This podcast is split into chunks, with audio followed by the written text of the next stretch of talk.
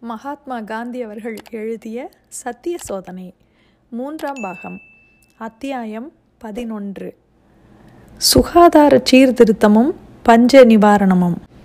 சமூகத்தைச் சேர்ந்த எந்த ஓர் உறுப்பினரும் அந்த சமூகத்திற்கு பயன்படாதவராக இருப்பதை என்னால் எப்போதுமே சகித்து கொள்ள முடிந்ததில்லை. சமூகத்தில் இருக்கும் குறைபாடுகளை மறைப்பதையோ அந்த குறைபாடுகளுக்கு உடந்தையாக இருப்பதையோ நான் எப்பொழுதும் வெறுத்தே வந்திருக்கிறேன். சமூகத்தின் குற்றங்குறைகளை போக்கிக் கொள்ளாமல் அதன் உரிமைகளை பெற மாத்திரம் போராடுவது எனக்கு பிடிக்காது. இந்திய சமூகத்தின் ஒரு குறையை குறித்து அதன் மீது குற்றம் சாட்டப்பட்டு வந்து கொண்டே இருந்தது. அந்த குற்றச்சாட்டில் ஓரளவு உண்மையும் இருந்தது. ஆகையால் நான் நேட்டாலில் குடியேறியது முதல் அந்த குற்றச்சாட்டிலிருந்து நமது சமூகத்தை விடுவிக்க முயன்று வந்தேன். இந்தியர்கள் சுத்தத்தை குறித்து கவலைப்படாதவர்கள். தங்கள் வீடுகளையும் சுற்றுப்புறங்களையும் அவர்கள் சுத்தமாக வைத்துக் கொள்வதில்லை என்று இந்தியர் மீது குறை கூறப்பட்டது. ஆனால் சமூகத்தில் முக்கியமானவர்களாக இருந்த இந்தியர்கள் தங்கள் வீடு வாசல்களை சுத்தமாக வைத்துக்கொள்ள தொடங்கிவிட்டனர். டர்பனில் பிளேக் ஏற்படக்கூடும் என்று அறிவிக்கப்பட்ட போதுதான் வீடு வீடாகச் சென்று சுத்தத்தை பற்றி கண்காணிக்க தொடங்கினோம். இதில் எங்களுடைய ஒத்துழைப்பு வேண்டும் என்று நகரசபை உறுப்பினர்கள் விரும்பினார்கள்.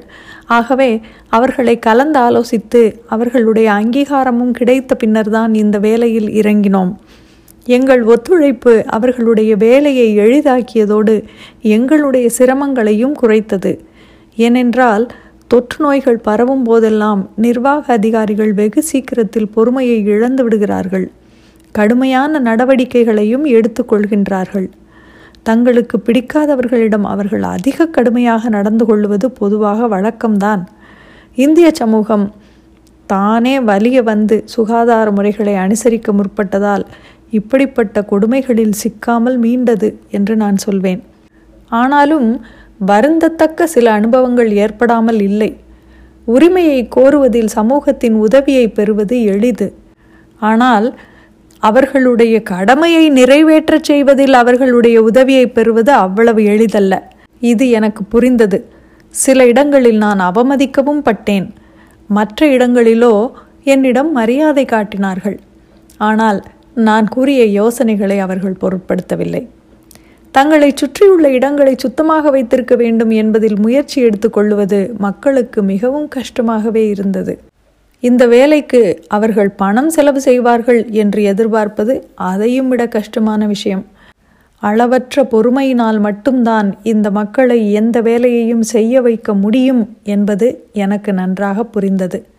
சீர்திருத்த வேண்டும் என்ற கவலை சீர்திருத்தக்காரருக்குத்தான் உண்டு. சமூகம் அதை பற்றி கவலைப்படுவதில்லை. ஆனால் அவர் சமூகத்தினிடமிருந்து எதிர்ப்பையும் வெறுப்பையும் உயிருக்கே அபாயமான கொடுமைகளையும் தவிர வேறு எதையும் எதிர்பார்ப்பதற்கில்லை. சீர்திருத்தக்காரர் தம் உயிரினும் முக்கியமானது என்று கருதும் ஒரு சீர்திருத்தத்தை மிகவும் பிற்போக்கானது என்று கூட சமுதாயம் கருதிவிடலாம். என்றாலும் இந்த கிளர்ச்சியின் பயனாக இந்திய சமூகத்தினர் தங்கள் வீடு வாசல்களையும் சுற்றுப்புறங்களையும் சுத்தமாக வைத்திருக்க வேண்டியதின் அவசியத்தை ஒருவாறு கற்றுக்கொண்டார்கள். அதிகாரிகளின் நன்மதிப்பும் எனக்கு கிடைத்தது. இருக்கும் குறைகளை எடுத்து கூறி உரிமைகளை வற்புறுத்துவதே என் வேலையாக இருந்தாலும் சுய தூய்மையான சமூகம் அடைய வேண்டும் என்பதில் நான் ஸ்ரத்தையுடன் விடாப்பிடியாகவும் இருந்ததை அவர்கள் கண்டார்கள்.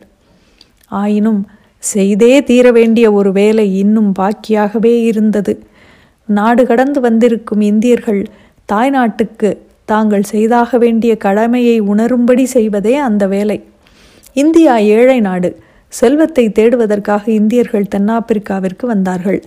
தாய்நாட்டு மக்களுக்கு கஷ்டம் ஏற்படும் சமயத்தில் இந்த இந்தியர்கள் தங்கள் வருமானத்தில் ஒரு பகுதியை அளித்து தாய்நாட்டுக்கு உதவ வேண்டியது அவர்களுடைய கடமை.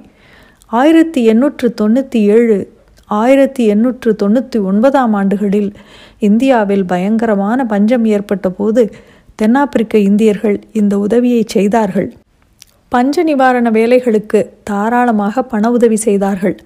ஆயிரத்தி எண்ணூற்றி தொண்ணூற்றி ஏழாம் ஆண்டில் செய்ததை விட ஆயிரத்தி எண்ணூற்று தொண்ணூற்றி ஒன்பதாம் ஆண்டில் அதிக உதவி செய்தார்கள். இதற்கு ஆங்கிலேயர்களும் பண உதவி செய்ய வேண்டும் என்று கேட்டோம். அவர்களும் தாராளமாக உதவுவதற்கு முன்வந்தார்கள். இந்திய ஒப்பந்த தொழிலாளர்களும் தங்கள் பங்கை கொடுத்து உதவினார்கள். இந்த பஞ்சங்கள் தோன்றிய சமயத்தில் ஏற்பட்ட இந்த உதவி முறை அப்பொழுதிலிருந்து தொடர்ந்து நடந்து கொண்டு வருகிறது.